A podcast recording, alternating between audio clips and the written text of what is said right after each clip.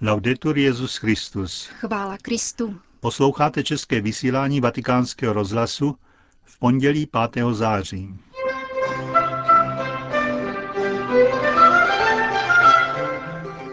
Svatý otec vzpomíná na zesnulého kardinála Deskura, přítele Jana Pavla II.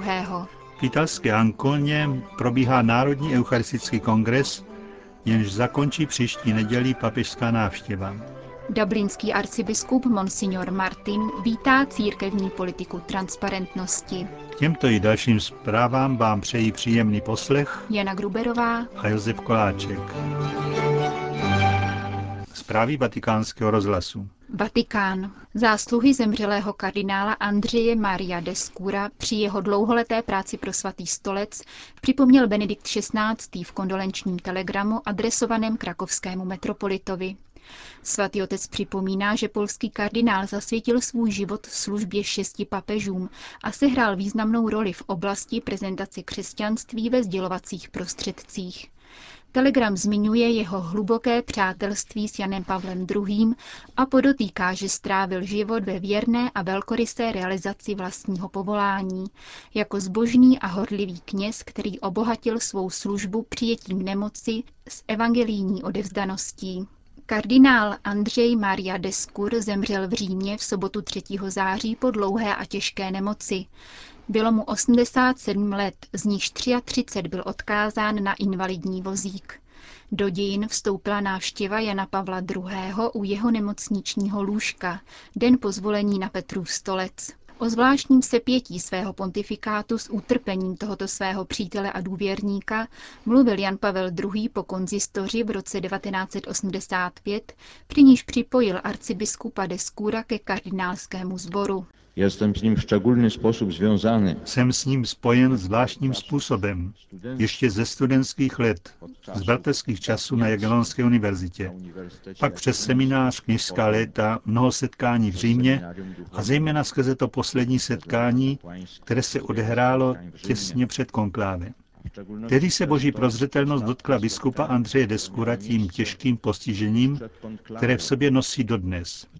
Mezi všemi dnes jmenovanými kardinály on jediný byl na invalidním vozíku a vnáší do tohoto sboru zvláštní znamení, znamení utrpení. Utrpení, které je obětí.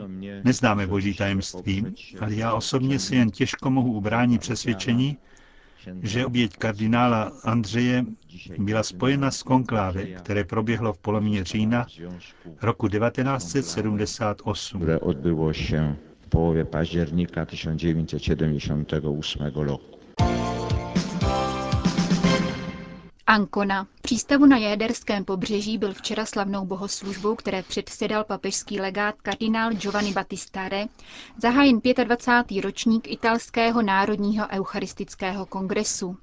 Schromáždění nesoucí se v duchu mota Pane, ke komu půjdeme, Eucharistie v každodenním životě, příští neděli zakončí osobně Benedikt XVI. Papež účastníky kongresu pozdravil a požehnal jim z letní rezidence Castel Gandolfo při nedělní modlitbě Anděl Páně. První italský eucharistický kongres proběhl před 120 lety v Neapoli a jeho konání vyplývalo z dějného kontextu. Liberalismus a nacionalismus konce 18. století upřeli církvi její ústřední postavení. Zvnitřku katolicismem otřásala hereze janzenismu, jež věřící oddalovala od spásného božího milosedenství. Papež Pius IX. během svého dlouhého pontifikátu 1846 až 78 napomohl k obnově úcty k nejsvětějšímu srdci Ježíšovu, blahoslavením její hlasatelky, sestry Markéty Marie Alacoque, a v důsledku toho také ke znovuzrození eucharistické adorace. Ta se začala šířit v porevoluční Francii, kde se také uskutečnil první mezinárodní eucharistický kongres v Lille roku 1881. Vznikla tak tradice těchto mezinárodních zhromáždění. 50. celosvětový eucharistický kongres bude v příštím roce hostit irský Dublin. Papežský legát kardinál Re se ve své včerejší promluvě zaměřil na ústřední význam eucharistické svátosti v životě a poslání církve.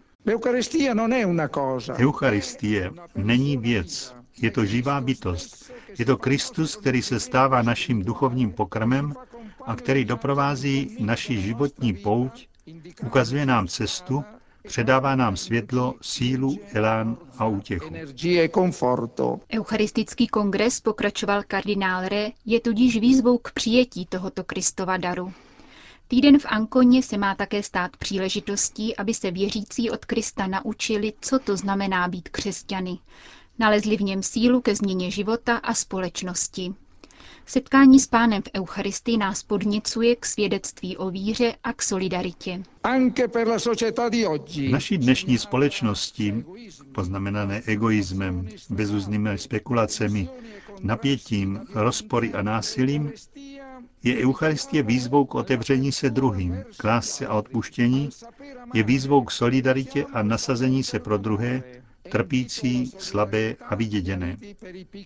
Eucharistie je světlem, díky němuž rozeznáváme Kristovu tvář v tvářích svých bratří. Připomněl při zahájení 25. italského eucharistického kongresu papežský legát kardinál Re.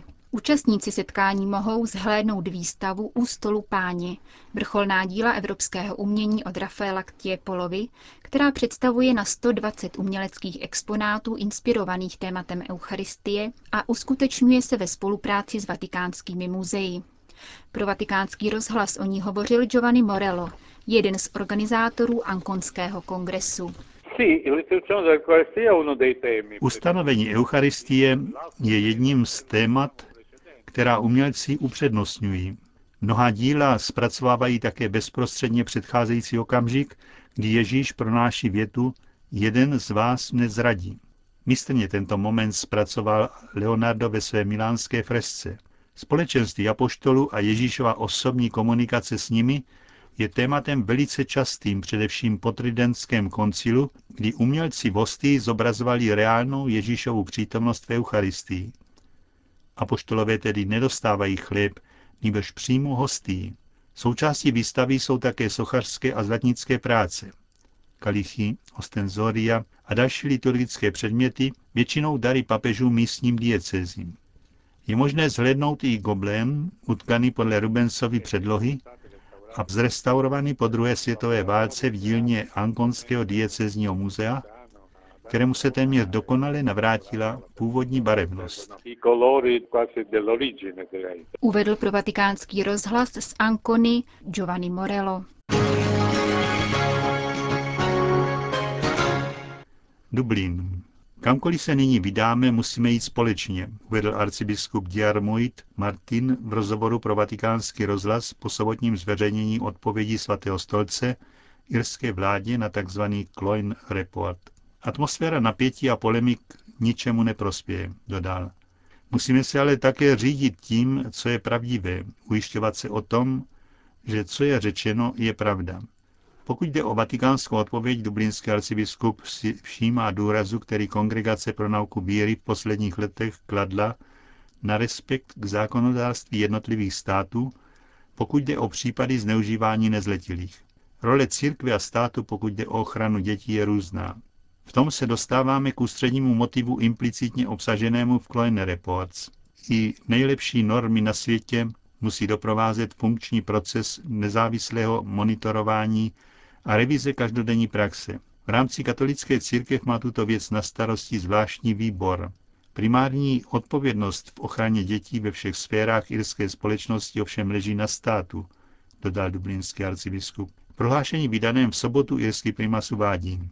Jeden z klíčových bodů vystoupení premiéra bylo tvrzení, že se svatý otec pokoušel bránit vyšetřování v suverénní demokratické republice ještě před třemi lety, nejen třemi desetiletími. Podle oficiální prohlášení kardinála Martina pro toto tvrzení neexistuje žádný důkaz a premiérův úřad potvrdil, že Andy Kenny neodkazoval k žádné konkrétní události. Jde tedy o výroky, které si žádají vysvětlení, stojí prohlášení. Ze strany irské vlády zazněl projev uznání nad vážností, s níž svatý stolec odpověděl na zprávu o zneužívání mladistvých v církevních institucích, k nímž došlo v diecézi Kloin.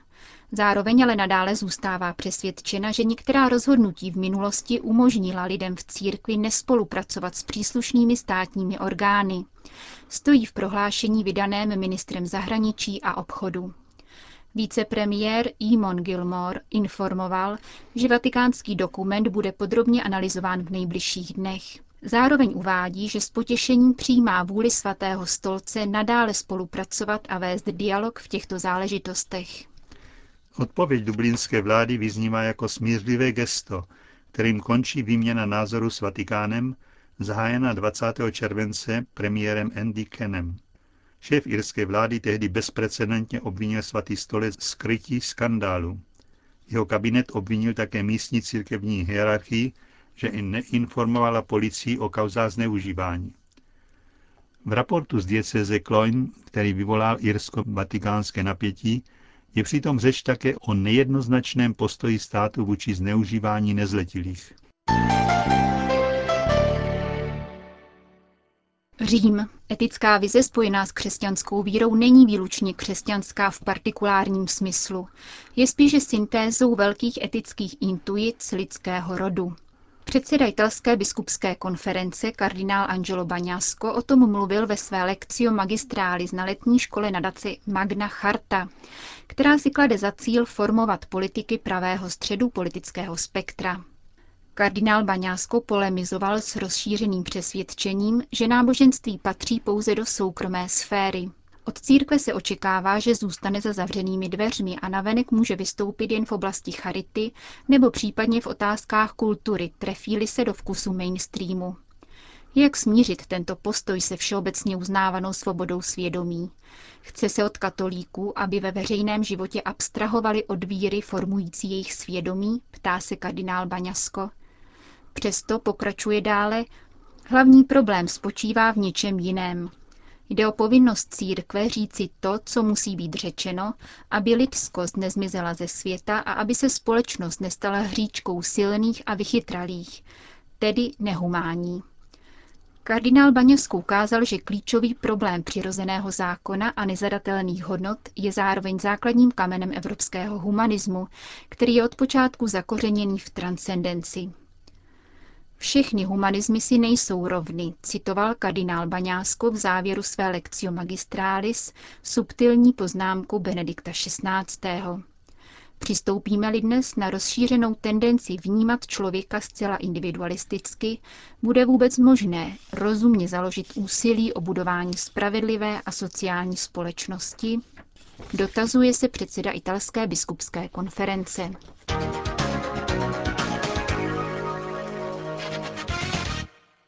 Nigérie. Ve středonigerijském státě Plateau došlo k dalšímu nábožensky motivovanému střetu. Podle agentury Reuters byla včera v obci Tatu vyvražděna osmičlená křesťanská rodina. V jiné obci téhož státu policie zajistila nevybuchlou trhavinu, ukrytou na místním trhu. Bomba neexplodovala pouze kvůli závadě. Včerejším masakrem vyvrcholili přes týden trvající muslimské útoky, při nichž přišlo o život již více než 40 lidí. Křesťané v Jos, hlavním městě státu, raději včera nešli na bohoslužby kvůli ohlašovaným útokům islamistů na kostely. Stát Plateau je třecí plochou mezi křesťanským jihem země a nigerijským severem s převahou muslimského obyvatelstva. Konec zpráv.